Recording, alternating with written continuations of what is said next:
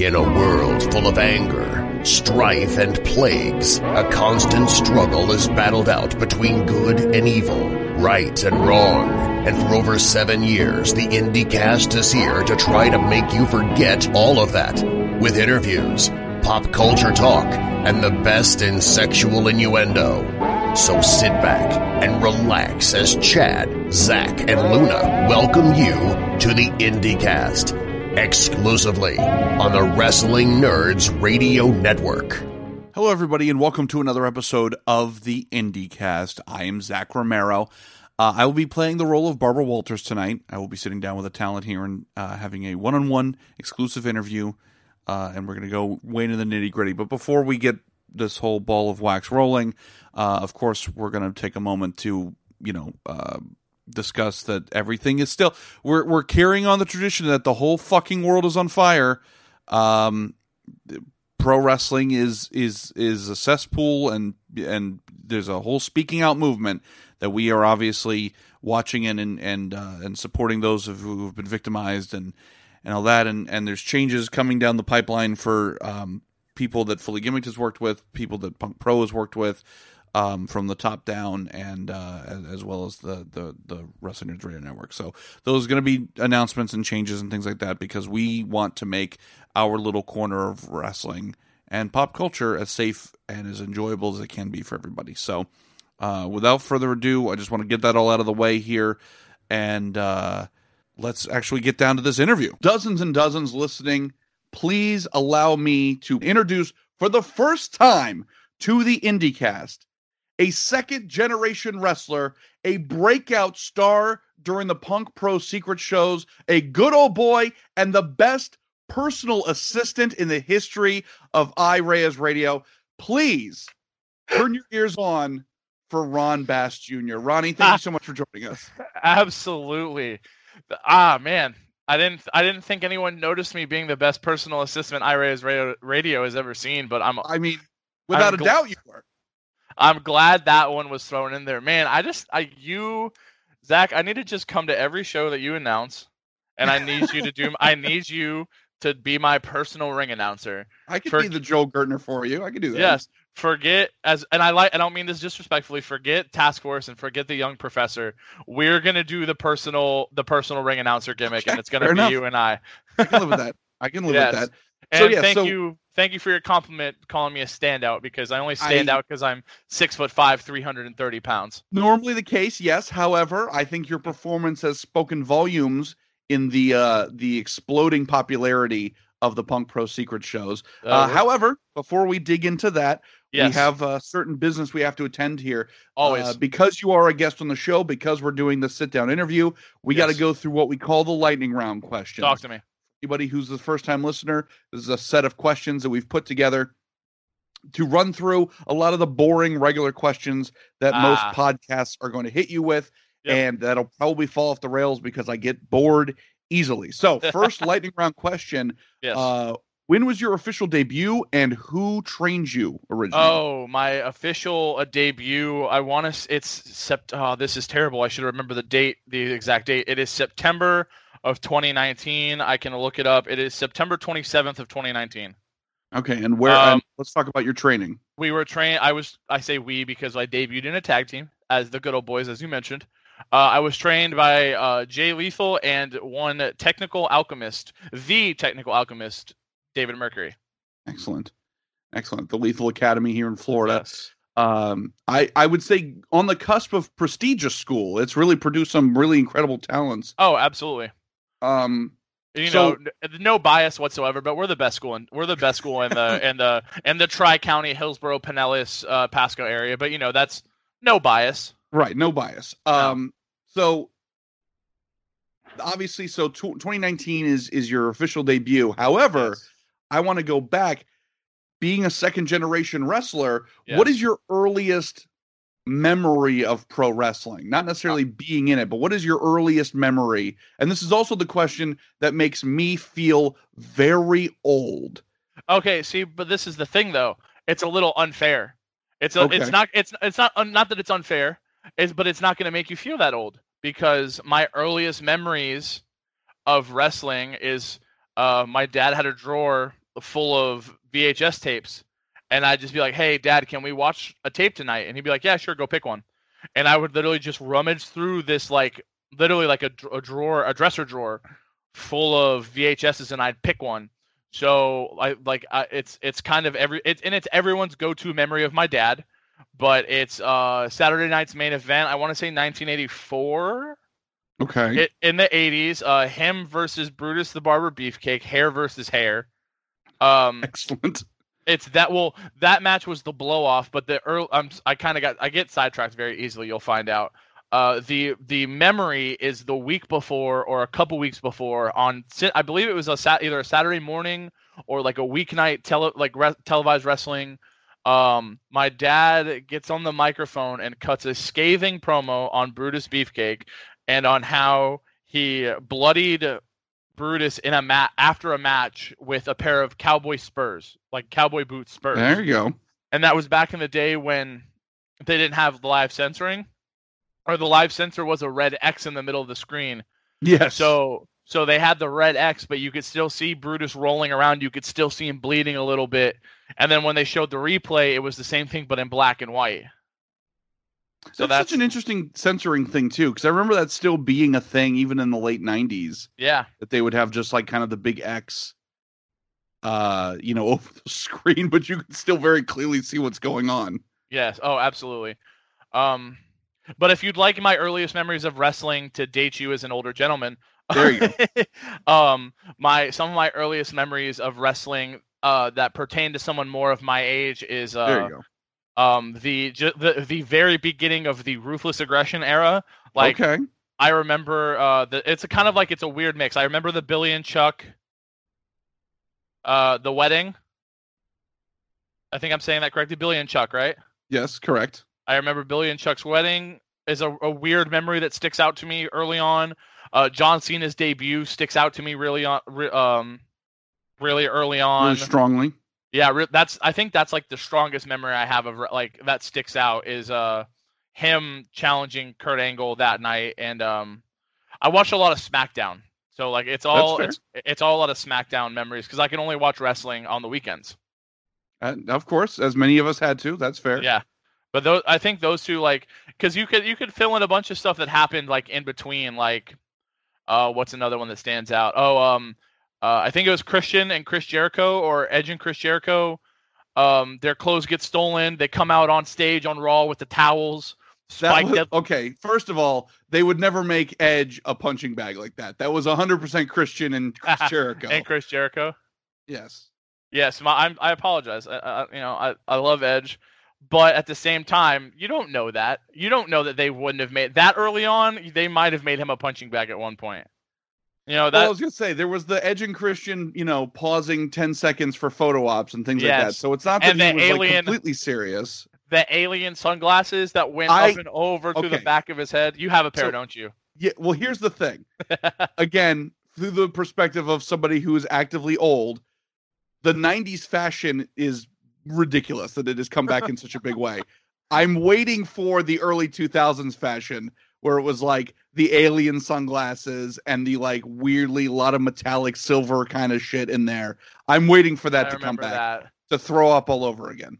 Yeah, but then but then you got to get like the mid 2000s, like the JNCO jeans or the, Oh, and the of, fu- uh, the JNCO jeans and the FUBU jerseys. That's true. Or the um uh the uh, like basically I remember in the mid 2000s everyone trying to dress like they were in the Hardy Boys.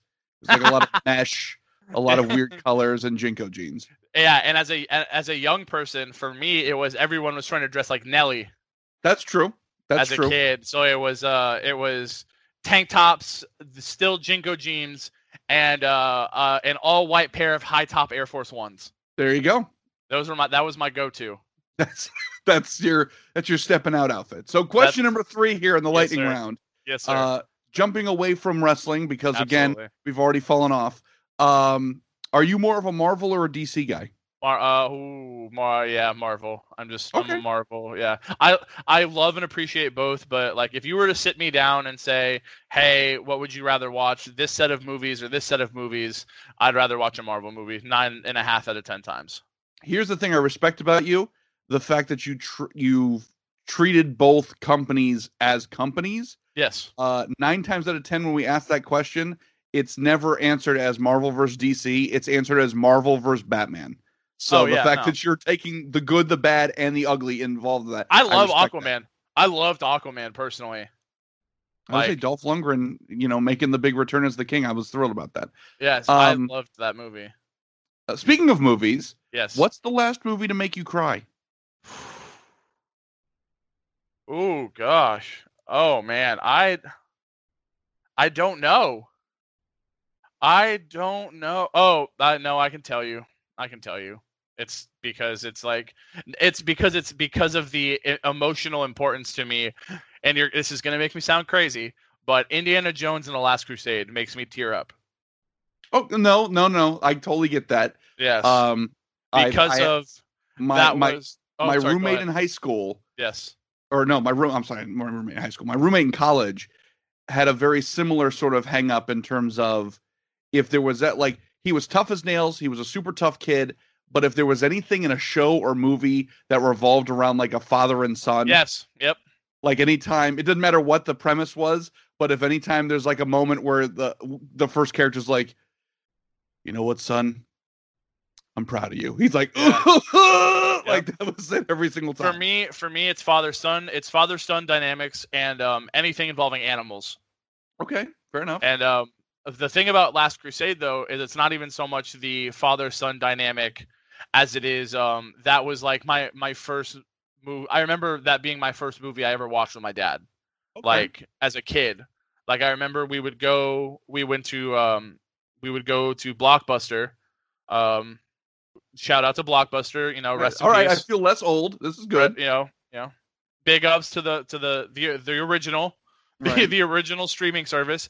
And uh, he picked that movie out one day and he played it, and ever like ever since then, I've if that movie's on, I will sit down and watch it start to finish. i mean that's also a sign of a great film so you're not Oh. wrong Absolutely.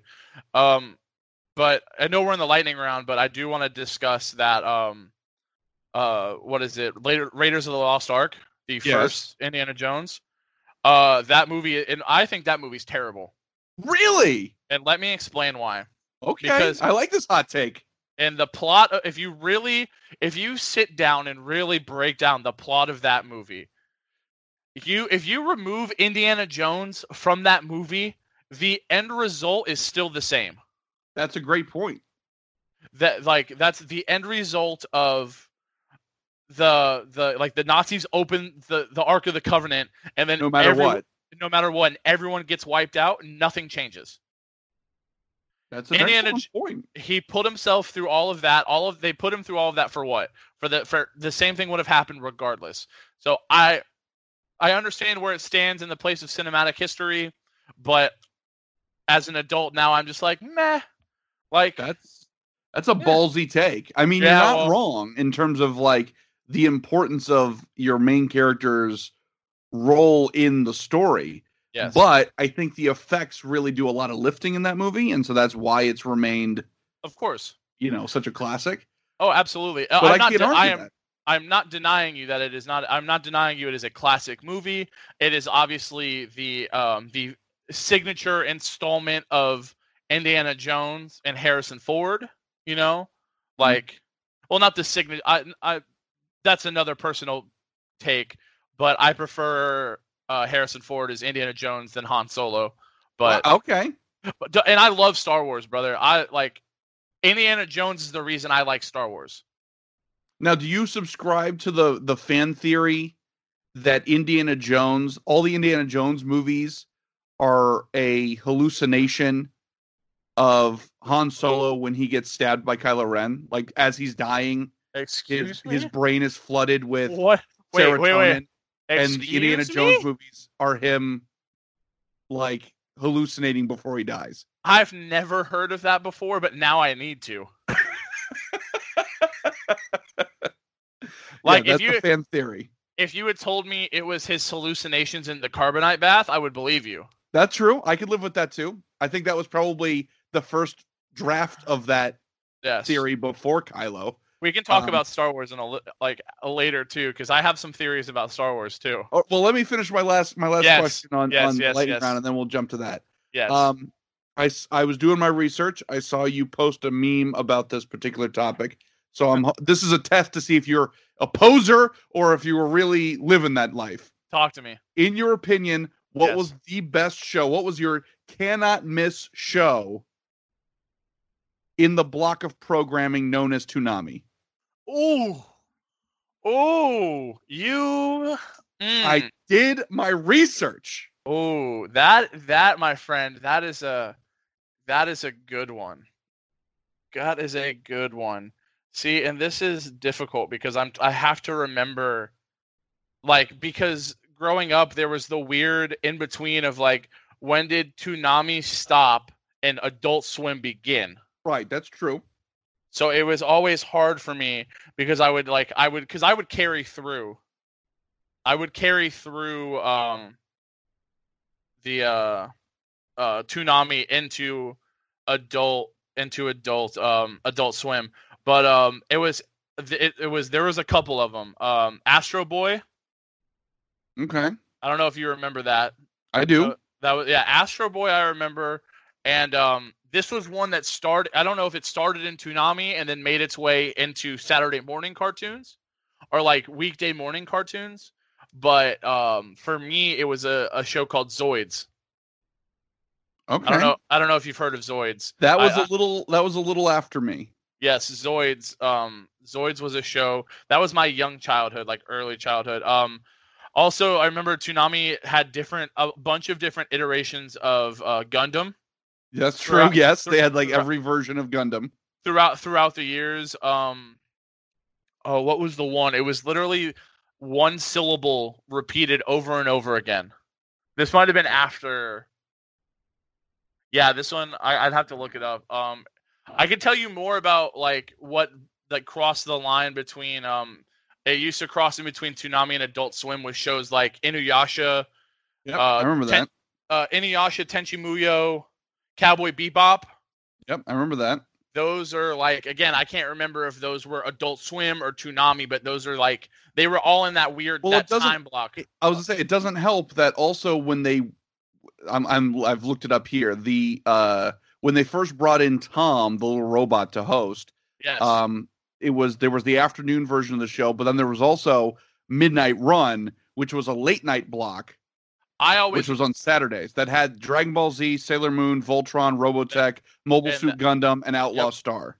and that is the one that i remember was the late night weekend one that is the one that is the one that i remember more so not the like i was always in school and in like afternoon programs so i didn't get to watch the one Right. So when you came home, it was already past. it was already past i but i remember staying up late on saturdays because i was allowed to do that Yep. and um So that's what watching, you definitely would have been watching. Yep. Oh, what a nice little uh, trip down memory lane here. oh, yeah. Uh, now, before we get to well, yeah, before we jump into Star Wars, let's hop back to wrestling for ten seconds here. wherever Um, you want to go my friend So you you you de- you debuted in 2019. You graduate from the uh, the Lethal Academy, yes and my question to you is: Yes. You've accomplished a lot in a very short amount of time, and I say short amount of time because you debuted, you know, basically last quarter of 2019, Yep. and then everything is halted, you know, because of the the pandemic. Yeah, you know, just a few months after that, you know, so you were. but even in that time you've still gotten to kind of tour and, and and accomplish some things so to i guess the students that will come after you what is what was the first quote unquote real world lesson you learned in wrestling outside of the training so you graduate boom what's your first lesson that you've learned in the now that you're in the deep end dude, this is gonna make me sound like an asshole. good This is going to make me sound like an asshole. But, and this was something that I had been pre-prepared for Mhm. by by my trainers, but being on shows and experiencing it firsthand, not everybody's going to be as good as you, or or Okay. or nobody. Not everybody is going to be as good as the people that you train with, and you have to be ready for that. That was the biggest. That's honestly the biggest. The biggest like lesson is is realizing okay, like I can't wrestle, like I can't wrestle wrestler X the same way as I I, I can't I can't I, I don't know how to explain that without being an asshole. It's like like sometimes people just aren't on your level and you have to drop down to theirs Yeah, that's true. to be kind of not like just to be kind of brutal about it. Like that's that's the only way there there is to describe it is sometimes people will not be as good as you want them to be, but you have to do your best with what you're given. Well, and and sometimes it may not even be, you know, if I'm going to be, you know, Johnny apologetic here. Yeah. Sometimes it may not be a skill level thing. It may be a comfort thing. Yeah. You know, when you're Oh, yeah. training and you've got the same pool of people that you're working with, you're going to get comfortable with that, and Oh, you're all kind sure. of picking up the same sort of language and and all that. And then as soon as you're jumping out into the real world, it's like, oh, hey, I've, I'm dealing with people that I didn't train with that we're speaking two totally different languages here. Yes. So I think that's an element of it too. But then also, like you said, some people just aren't there yet, and you got to go. Oh boy! All right, so we got training wheels on. That's fine. It- and that's and that's that's kind of more what I was hinting at is like there's being uncomfortable with someone and then building the building that interaction with them. But then you have guys that are being trained by like Joe Schmo from South Mississippi who has only worked Mississippi for 20 years and has only wrestled twice every year for 20 years. That think Right. that they they can train someone at the level of a of a Jay Lethal or a David Mercury or a Matt Sydal or an AR Fox, you know what I mean? Who are Mhm. guys that are wrestling at, at a at a high level, whether it's business like where they've wrestled or their the the the quality of content that they produce, the quality of their wrestling, that are just like the they're just there's levels to it. You know what I mean? Of course. Now, without Yeah. putting anybody specifically on on blast, Yes. what what was an example of that that sticks out in your mind, where it was like you you wanted to do accomplish something and either you couldn't, you flat out couldn't, or that like what with again without putting anybody on blast, what was that stinging defining moment where you were like, oh, and then we'll try this and this, and they were like, I don't know what you're talking about, and you were like, oh Jesus, Um, it's it's never been a it's I I've never I've never really had a huge issue with it, but like the it's the communication thing can come into thing is we wrestled in Geo- we wrestled in Georgia, and um, it was more it was it was more of just like I don't know if it was a chemistry thing or just like a, a who does a who did what, but like just some things that could have gone better, like uh one thing ah, man i'm trying so hard Not, i'm trying you're doing s- good, you're doing good. trying so hard You're being Zach. very diplomatic right now. i am because i genuinely li- i i genuinely like every match that i've had i i don't hate it Good. every every match that i've had they have a place they have a place in my short career for a reason you know but they're just there are just sometimes where it's like and it's probably a good thing where like you get to wrestle you get to wrestle slower um or but i guess i'm i can't i can't be rude just like damn this is difficult not to be a complete piece of crap right now like but i'm gonna get through it. Uh we wrestled in georgia a few times and um it was the kids we wrestled it was th- it was it was so more so things that they called like oh yeah like oh yeah I can do that.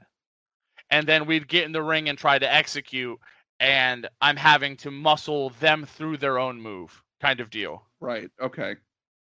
like uh, it took me a minute to figure out uh like like uh, like standing slice bread snoop strike does it you know Mhm. snoop and snoop is a freak of nature like athlete wise freak of nature athlete so we call this match we're talking about this match and i'm like hey you can do a he's like yeah i'll do a standing a standing uh slice bread uh after we've done all this stuff to you it'll be your big like your your big bump like yeah yeah, yeah cool man.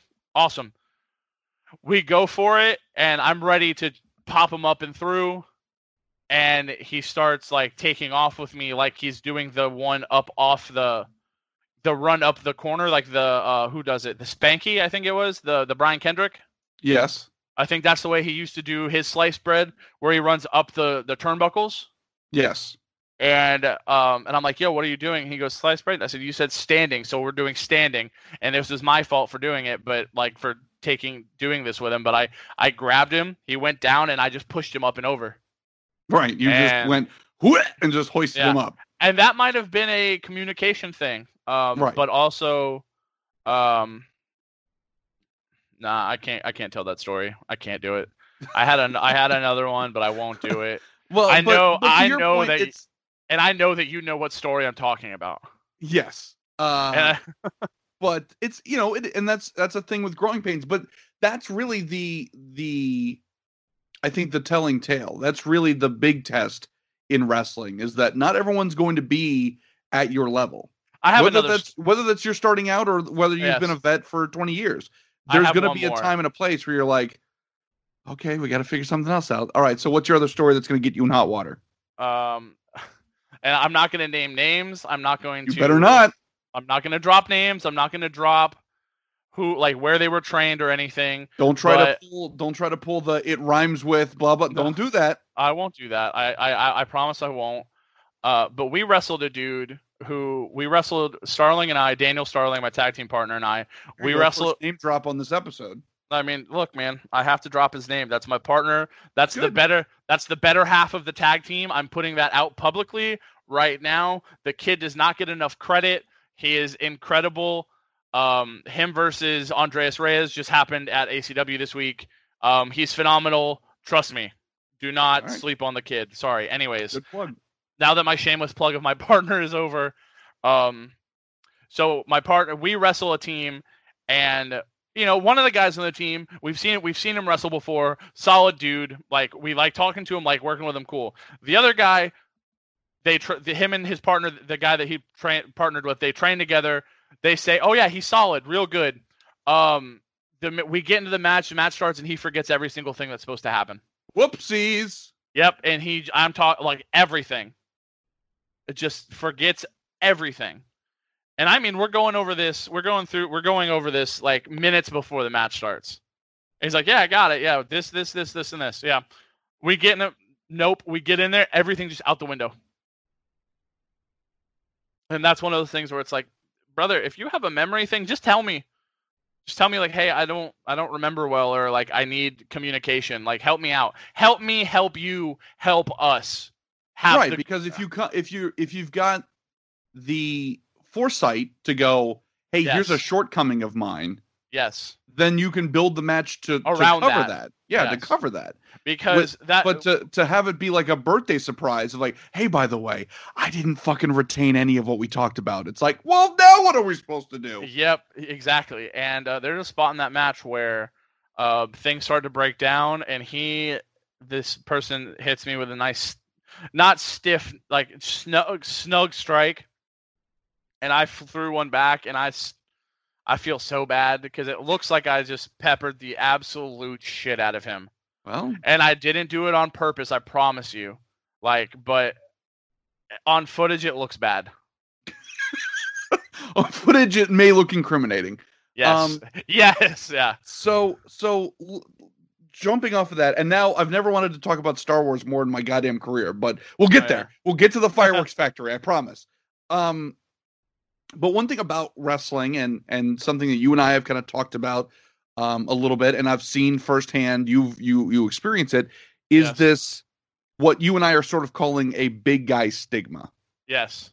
now if we're not going to be snarky about it Yes. I guess I guess the other way would be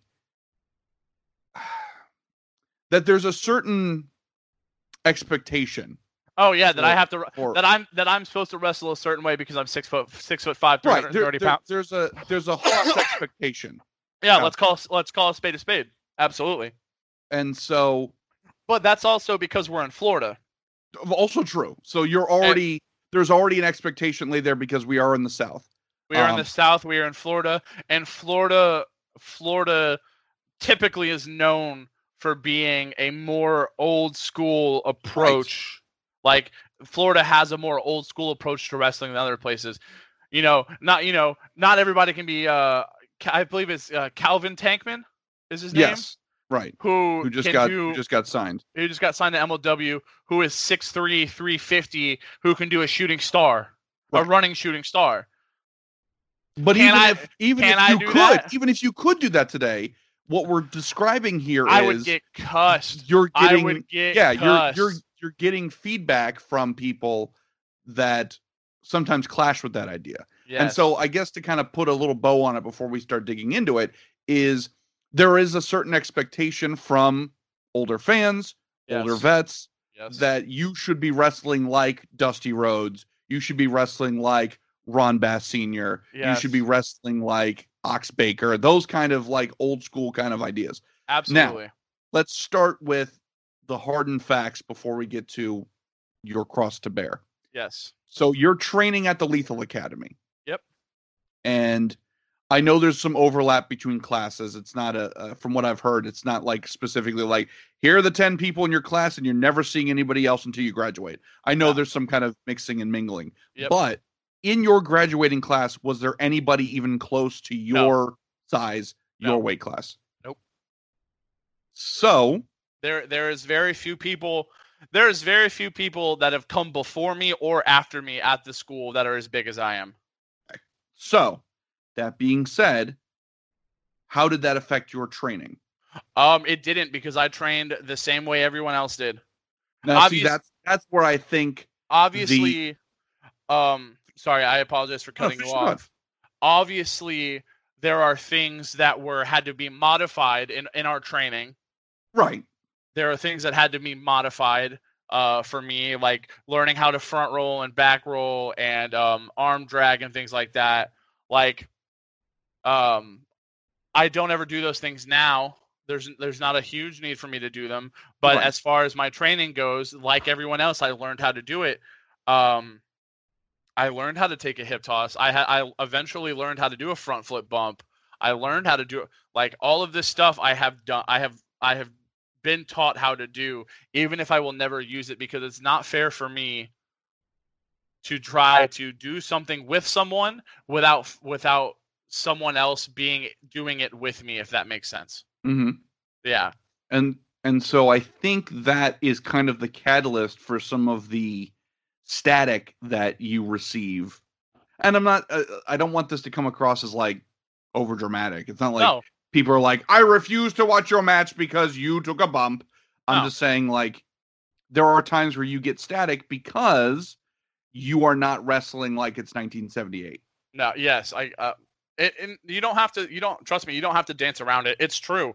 There are some times where I get told, like, "Hey, you, you, like, he shouldn't, like, he shouldn't be able to, um, like, you should have no sold that, or like, you shouldn't have sold his offense. You shouldn't bump around like that. Like, you got to make your bumps mean more. Like, you got to do this, that, and the other. Like, and I get it. I get. I, I understand.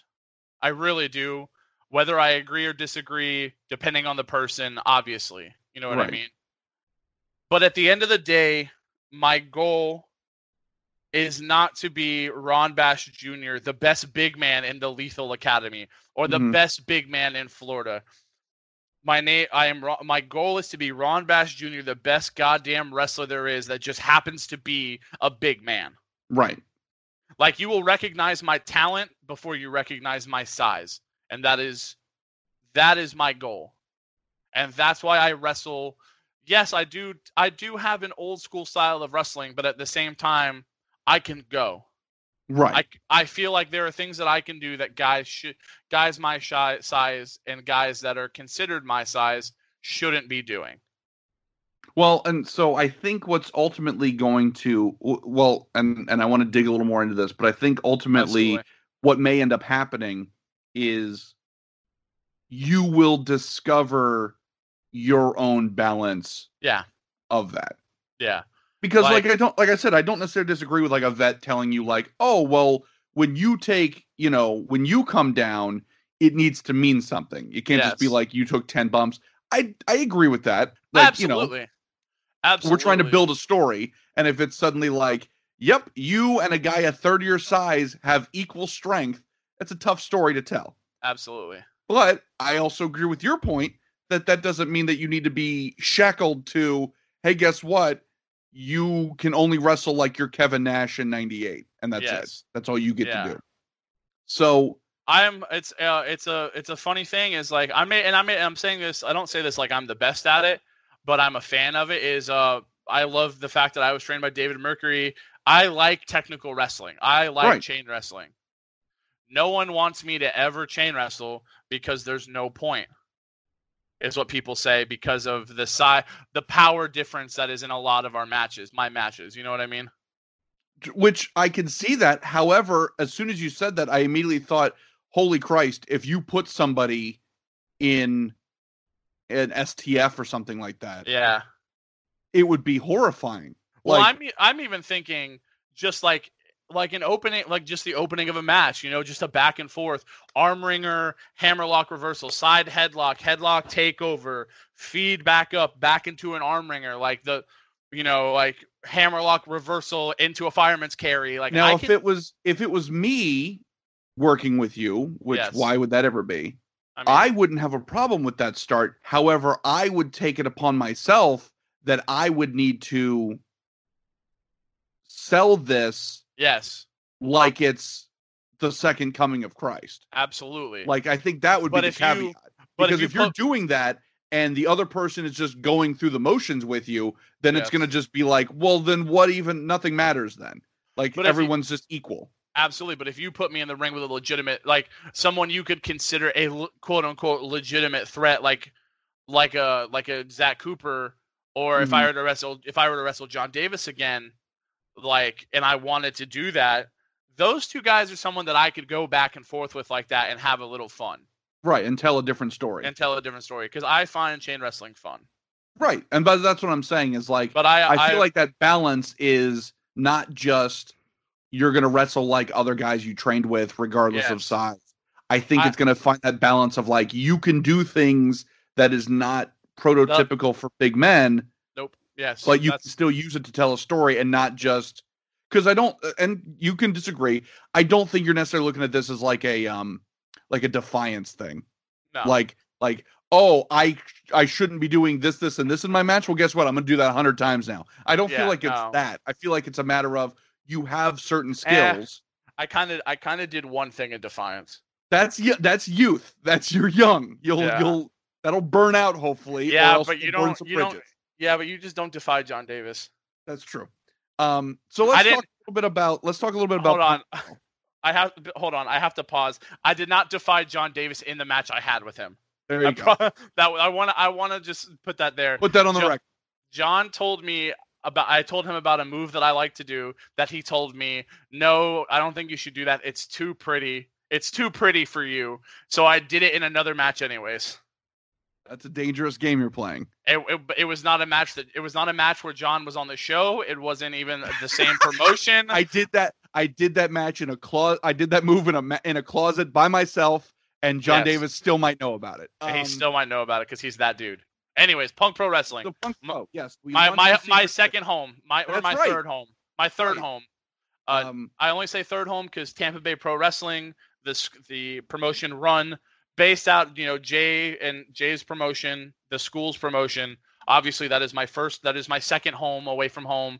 But then Punk Pro is now my home away from home, away from home.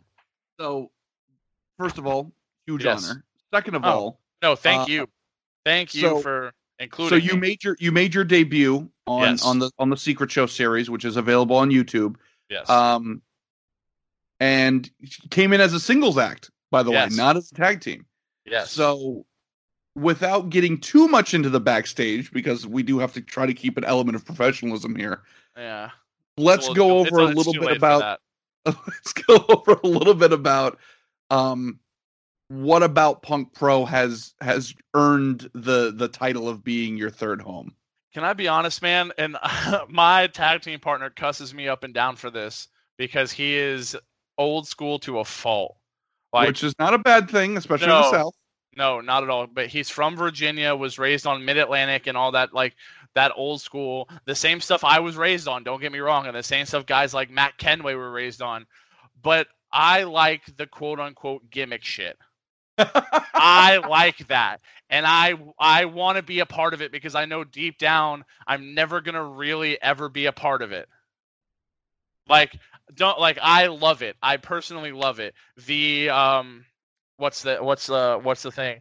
Uh the slow down the slowing down time in PWG. I love that shit. right. The gr- the uh the atomic drop grenade spot. I Yeah. love that shit. Just I I love it. I love that kind of stuff. Like that's That that more entertaining than just fights. Yes, yes. I I like. I I'm glad that I can call Punk Pro my my third home because it's less. It's not that it's less wrestling, but it's equal parts wrestling and sports entertainment. Yes, that's exactly what we strive to be, and I'm It glad is- that that comes across. Yes, it is equal parts sports entertainment and uh, and pure wrestling. You know. And I appreciate that, and I love that because at the end of the day, I want to be entertained. You know. So, so let me ask this then. Um, Yes. and we can kind of be coy about it, or at least be coy about it in the second one.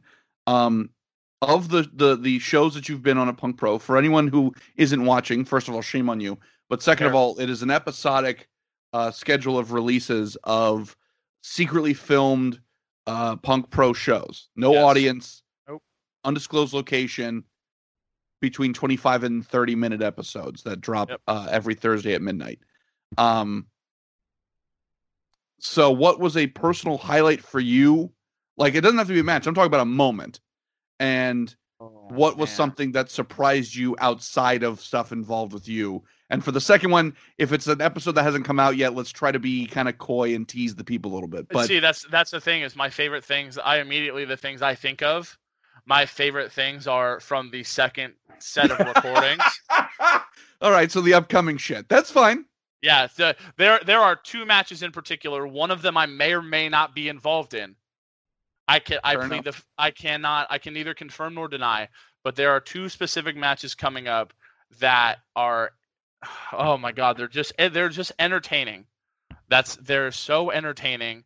Um, but as far as as things that um things that have come up so far, um, Nova, Aaron Nova being with uh he I mean he you could give him anything and he's gonna make magic.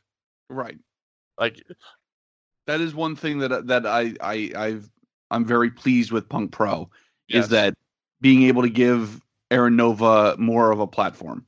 yes. Oh, absolutely. And I- and he deserves it in my opinion like regardless of what people may say like he he takes he will he, like he's going to take whatever he was given and try to make it the best thing on the show. Well, and on on his episode of the of the IndieCast when I interviewed him one on one, we had it out about his first impressions of Punk Pro and how he changed his mind over time and and Yeah. and, and how he kind of really became a part of the the universe that we were building. oh, absolutely. So, uh, you know, to, to compare that versus what we saw at the Secret Show, I feel like it's really kind of come full circle for him. which is awesome. Yeah. Oh, for sure. It's hard for me. I got, I'm trying to remember back to the the first show only because and, and like and I'm gonna be completely candid here. Like there was a like we have our our production meeting. If I can, if I'm allowed to talk about that. No, this, that's fine. That's fine. like you know like any any kind of show there's a meeting and they're going through they're announcing the matches and none of us know who's wrestling who at this point. and all of a sudden we hear some i hear someone go yeah ron bass jr versus john davis and the whole and i know you were there for it but the whole room went fucking quiet Yes. and uh, like there was like a it was either quiet or a, ooh and then you hear our wonderful friend zach cooper go yeah i'm here for that shit Right. And like for a for a brief moment like i i had to i had to zone in because i'm like holy shit i'm wrestling john davis Yeah. like i'm wrestling i re- like i got to wrestle john davis this early in my career and i didn't shit the bed Right. Yeah, it's the best. That's the greatest feel good story of of of this decade. Is you Ah. didn't shit the bed. no i i i hung with john davis he you lived gave- to tell the tale. I lived to tell the tale eh, I, I mean i didn't i didn't come out of that match the same No, i'll well, tell you that No one I ever don't think- does. I don't think any of us did. I don't think any of us did.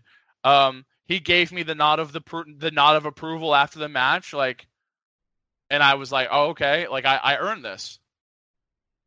And it was uh it was it was a mix of that and um the second show where that solidified that I was like, oh shit, like I'm not just uh well hey he's local like let's bring him out and have him come do the first show and we'll see what happens like it's it like after the second show it solidified like yeah this is my place Mhm. like like there like we can we can work some things because i always told myself punk pro was going to be a place for me to have fun right. punk pro was going to be a place for me to to practice things that i'm not going to normally get to do in a regular ring like doing the kind of old school outlaw cowboy slash biker thing like i might you know wrestling in jeans or doing this or doing that whatever it is you know what i mean hmm like punk pro is i think i, I i'm dude i'm all over the place i apologize But- I, I can't when I start talking, I start to ramble. Um, but I can't really. I honestly, man, I can't solidify one thing because that's what makes Punk Pro so great. Is you you hear me talking about all this stuff. Yeah, like- there's a lot of different flavors to it. I think that's what makes Punk Pro so special in general, not just for me, but like everybody is there to have fun and to just perform. hmm Like the secret shows, obviously we have no crowd. The crowd is the other wrestlers on the show. Right.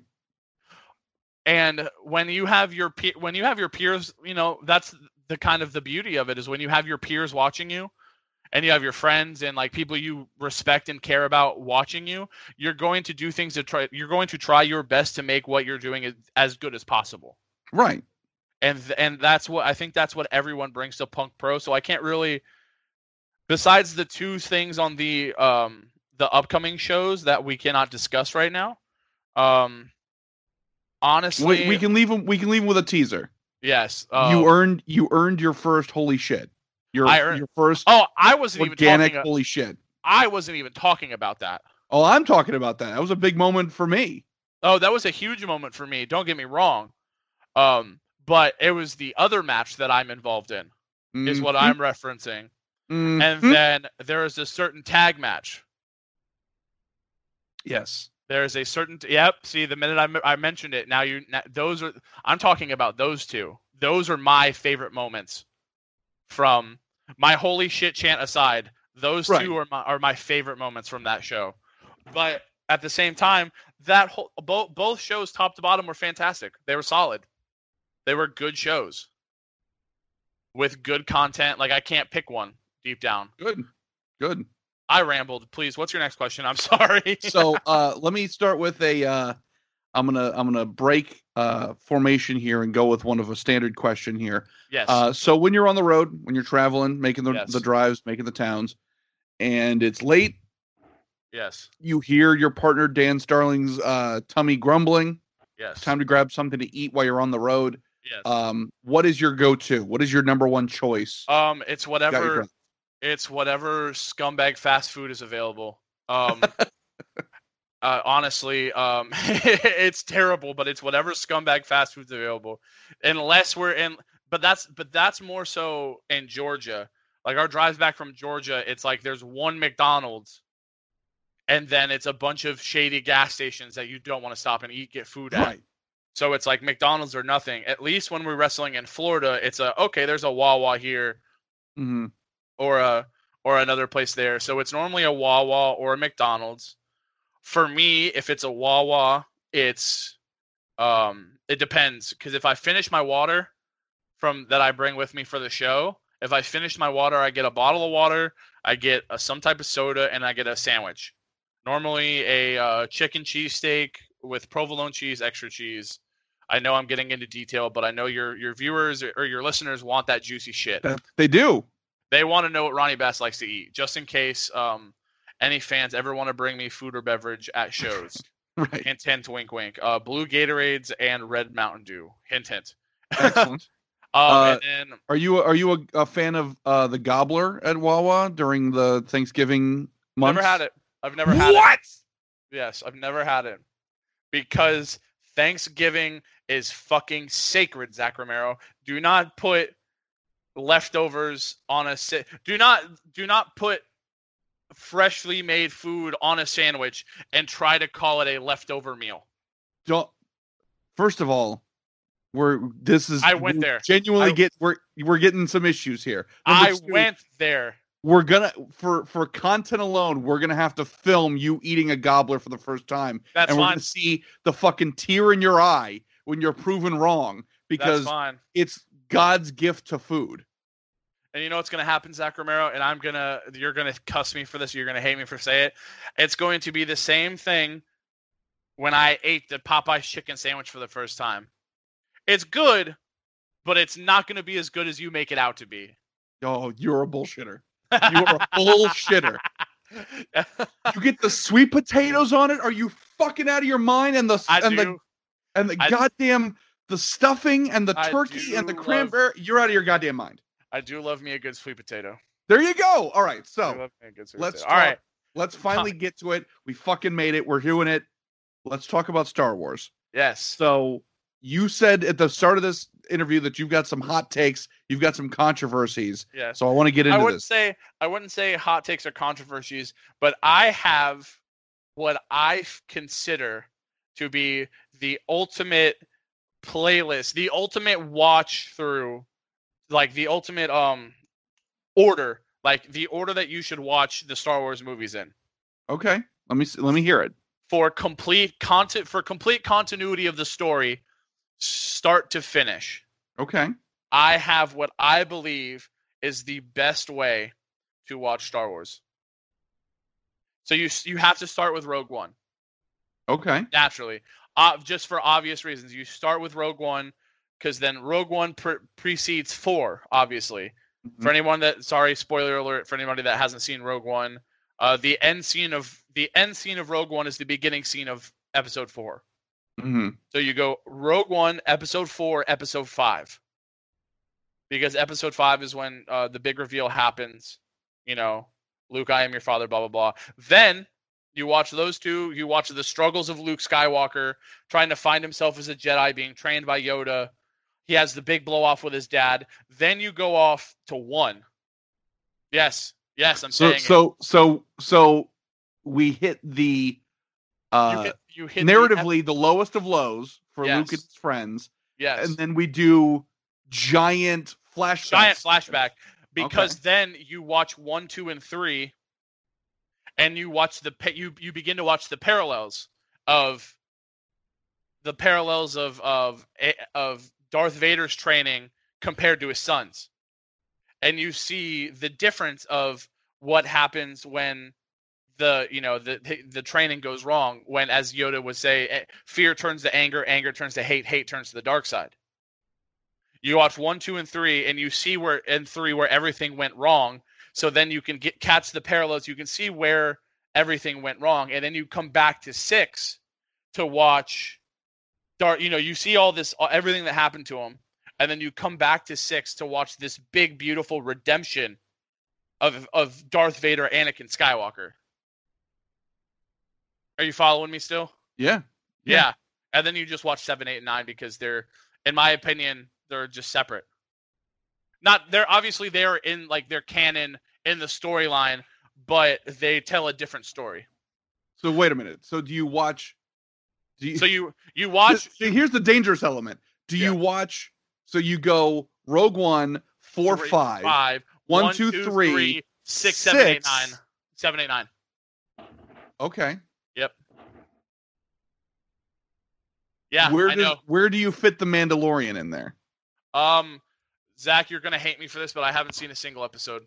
Oh, you should. You really should. I, I I want to, and I I I very much want to. I just um I I don't have Disney Plus right now. I never like. I'm so behind on so many shows. Like it's just another streaming service I have to download or I have to Right. pay for. well, I was just gonna say. Not, I am I'm taking this on is- the. Uh, I sorry. I we keep we keep doing this. I uh I am I have taken on the the uh the monstrous task of watching Supernatural start to finish why. because I mean, I've- oh, what I- a great show. That's excellent. But also, why? Because I've never seen or I've never I've never I had never seen it. I've seen one episode, and it, when I was young, when it had first come out, and I remember watching, I was like, "Oh, this is a show I could probably watch." And then one day, I just decided, "Hey, I remember this this episode from when I watched this as a kid. Let's start from start to beginning." And then I realized, "Oh fuck, there's 15 seasons of this show." And oh, fuck, uh, this show won't die. yeah, uh, I'm in the and uh, I'm only in the middle of season five. Well, you'll have something interesting to talk with Luna about because she has made that journey as well. Oh Um, yes, yes, But no, without hyping it, uh, Mandalorian it's as a show, Is what I've heard. um, it made me give a shit about Star Wars. oh, I've I've obviously known of Star Wars. I've watched Star Wars. but you were but- never a Star Wars person. Yeah, just sort of indifferent about it. And uh Mandalorian, it, it made me give a shit. So Okay. that's my uh that's my little seal of approval for it. Oh yeah, okay.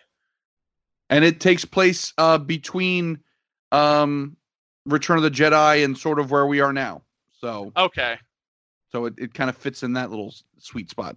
Yeah. Heck yeah. I am uh I'm just an overall big movie person. Excellent. That's that's one of those things that comes from my old man.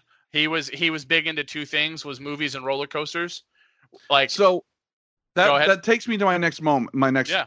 thing. So I've got the famous final two questions that we have to get to here. We Oh, have to let you get your shit in, but just as how many opportunities do we have to talk to you know a second gen wrestler? yeah, Can you, without getting too personal, yeah, but just kidding, get very personal? absolutely. gi- can you give me a painfully specific slice of life with your dad? um like and- something like that. You said like movies and roller coasters, just something just painfully specific of just like my dad, blah blah blah blah blah.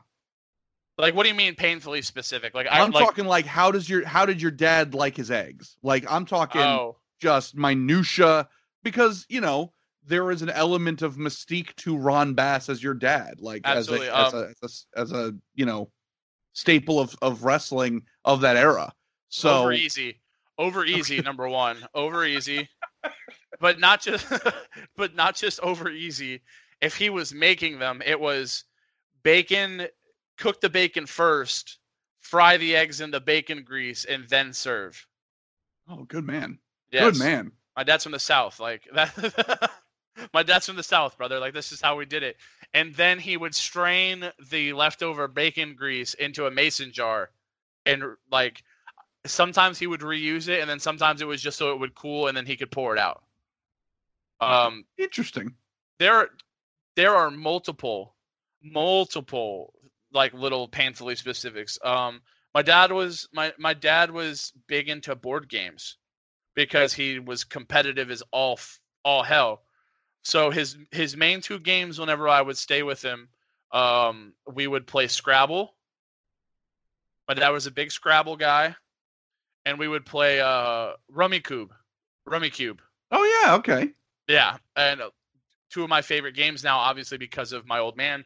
Uh, every weekend we would play those, but um, with the movies thing, um, it was every every weekend. I I, I used to when uh, when I was young, my parents got divorced, you know, and I don't mind getting into details. Like I'm very open about my life. I'm very you know, there's very few things I shy away from. So whenever I would go stay with him, we would have uh, our weekend routine was the same. Uh, we'd get a pizza on Friday night from there was a Hungry Howie's down the street. We'd get sausage pizza. We would watch SmackDown. Then Saturday we would get up. We'd go to the gym together, and like this is that was more like my teenage years. But we would go to the gym together. Saturday afternoon we would have lunch. We uh, my dad would take a nap. I'd play my PlayStation. uh, and then at night he'd say, "Hey, um, and this one this one will help you not feel as old zach uh he would he would have me pick up the phone and call the movie theater and listen Oh, and listen for the uh for the, the the showings and then if there was a movie that he wanted to see that sounded good we'd go see a movie excellent, excellent. Yeah. sunday we'd get up and go to church and then after church we'd go to um one of a few places we'd go to a red lobster uh like we'd go to like a red lobster um a piccadilly there's another old school throw to me it's an old school throwback is a piccadilly i don't know if you know what i'm talking about No, no idea. there was a restaurant called piccadilly that was like a um how do I explain this? It was one of those um it was like a an old it was like an old school family style place where you would go through this long cafeteria style line and then pick your meal for the for the day. Like whatever you wanted to eat, you'd pay for it up front. Kind of like a uh, have you, like a sweet almost like a sweet tomatoes. Okay. Like you know you know how you go through the the, the salad bar line first yes. at Sweet Tomatoes. It was like that, but you would pick your entrees. I don't know how to I don't know how to explain what the hell Piccadilly was like, but it, like but I digress. There was only one that I ever knew of, and they they they tore it down a couple years ago. Or it was a Chinese buffet. There was a Chinese buffet in Tampa that we used to go to. Okay. But there's some painfully specific some painfully specific um interactions of what it was like living with my old man. And everything everything smelled like cigars. That was that was his thing is he smoked cigars all day every day basically. He'd have like two like two or three a day. He just liked to he just liked to smoke cigars. And he and they Mm-hmm. weren't and he never smoked name brands. He'd we'd always drive down to Ybor and he'd get like custom like hand rolled from like a specific shop in Ybor. Interesting. yeah. Yeah, I appreciate those very painfully specific uh, memories. absolutely. No problem. So let's go into our famous two questions here that we've Yes. asked every guest that we've ever had in the show's history.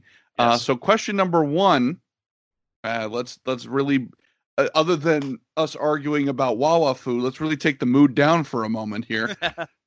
yes. In the incredible performance art known as professional wrestling, we lose a lot of talents early. yes. And so, with that in mind, who is a uh, wrestler, person involved with wrestling, whatever the case may be, uh, that is no longer alive that you wish you could work with, talk to, whatever the Eddie. case is? Eddie Guerrero. Okay, That's it. now now here's the thing. Yes. It's a very common answer. So I have to ask you, which Yes. variation of Eddie would you want to talk with? so um this is the thing um uh i just wanted I, him as a person not like like like him as a person more than anything um just because uh i had a few interactions with him with uh with my dad you know you know we would go i i'd beg dad dad please take me to a show. Take me to this show. Take me to that show. And he would take me if i wanted if i really wanted to go.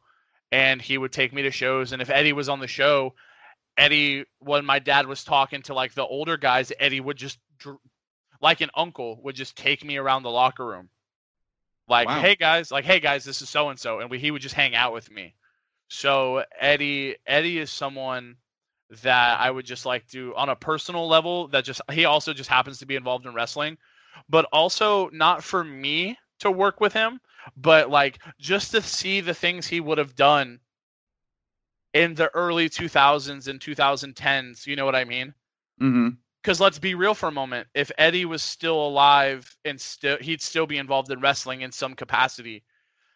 And just the just the idea of him being involved in any kind of any kind of anything, a backstage role, uh, an on-screen role, anything. Like imagine if he had been the Jet Raw general manager instead of Kurt Angle. Imagine Right. the, like that kind of stuff. That's why like it's I don't I don't wa- wish he would come like he could have still be here for me like to to work him or to talk to him obviously I'd want to talk to him and have him critique everything I ever do but Right, for course. just like what he could what he could have provided for the era of wrestling now since he's been gone I feel like is just invaluable Mm-hmm. and that's why you know what I mean I don't know if that's a common answer but that's that's the That is truth. certainly not a common answer. So very, that's- you, you flipped it right around. but that's my story and I'm sticking to it Excellent. now, uh, second question. yes we here at the IndieCast believe that every animal in nature is given certain evolutionary traits to ensure its survival. yes Giraffes have long necks, rhinos big horns, etc., cetera, et cetera.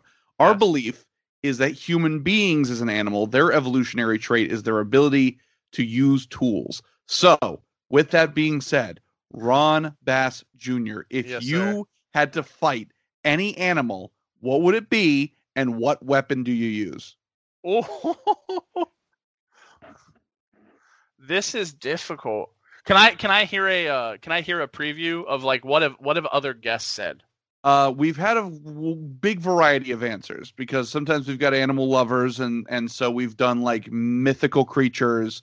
Um, we've done um, wanting to fight a, a a bear with bare hands as a pun.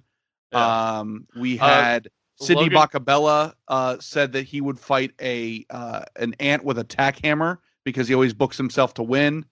Um, so there's been all kinds. There's been I all like that. Um, uh, don't ever ask Logan Cruz about the Bobcat. Number one. oh boy. That's a. Don't ever ask him about a Bobcat because uh, that's a thing. A bob, the Bobcat or the baby for that matter. But um, I want to have. Oh, this is difficult. I want to. I want to have a good old fashioned fist fight with a Minotaur there you go.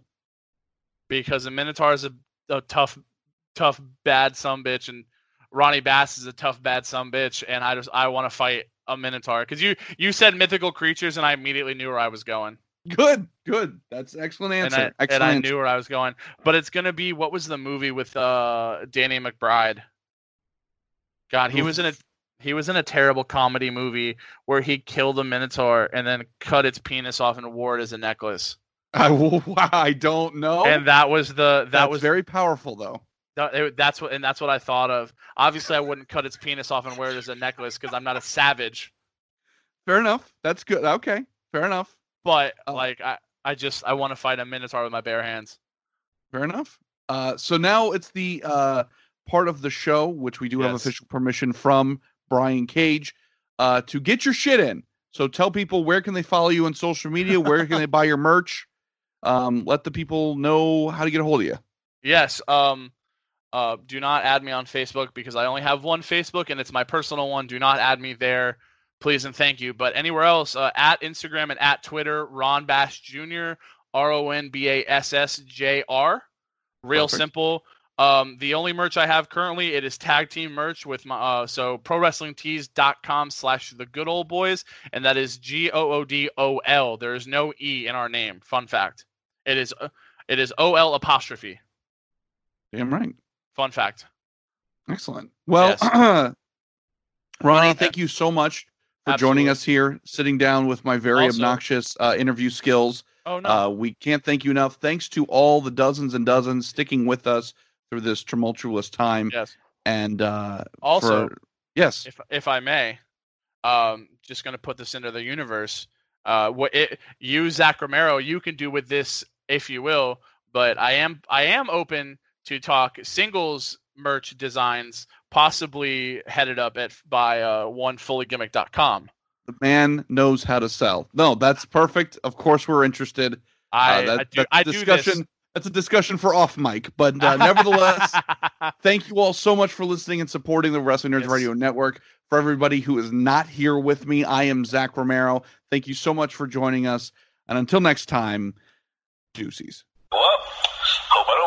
Well, hope I don't poop today. I'm ready to greet the day, you fucker. Every single one of you guys has made a horrible decision. It's that dirty ass Meryl Streep. We are, we're touching wieners. Not touching into- wieners professionally. Ric Flair said fuck a six pack and he never lost an ounce of pussy. What I am is a big, queer, stone cold Steve Austin.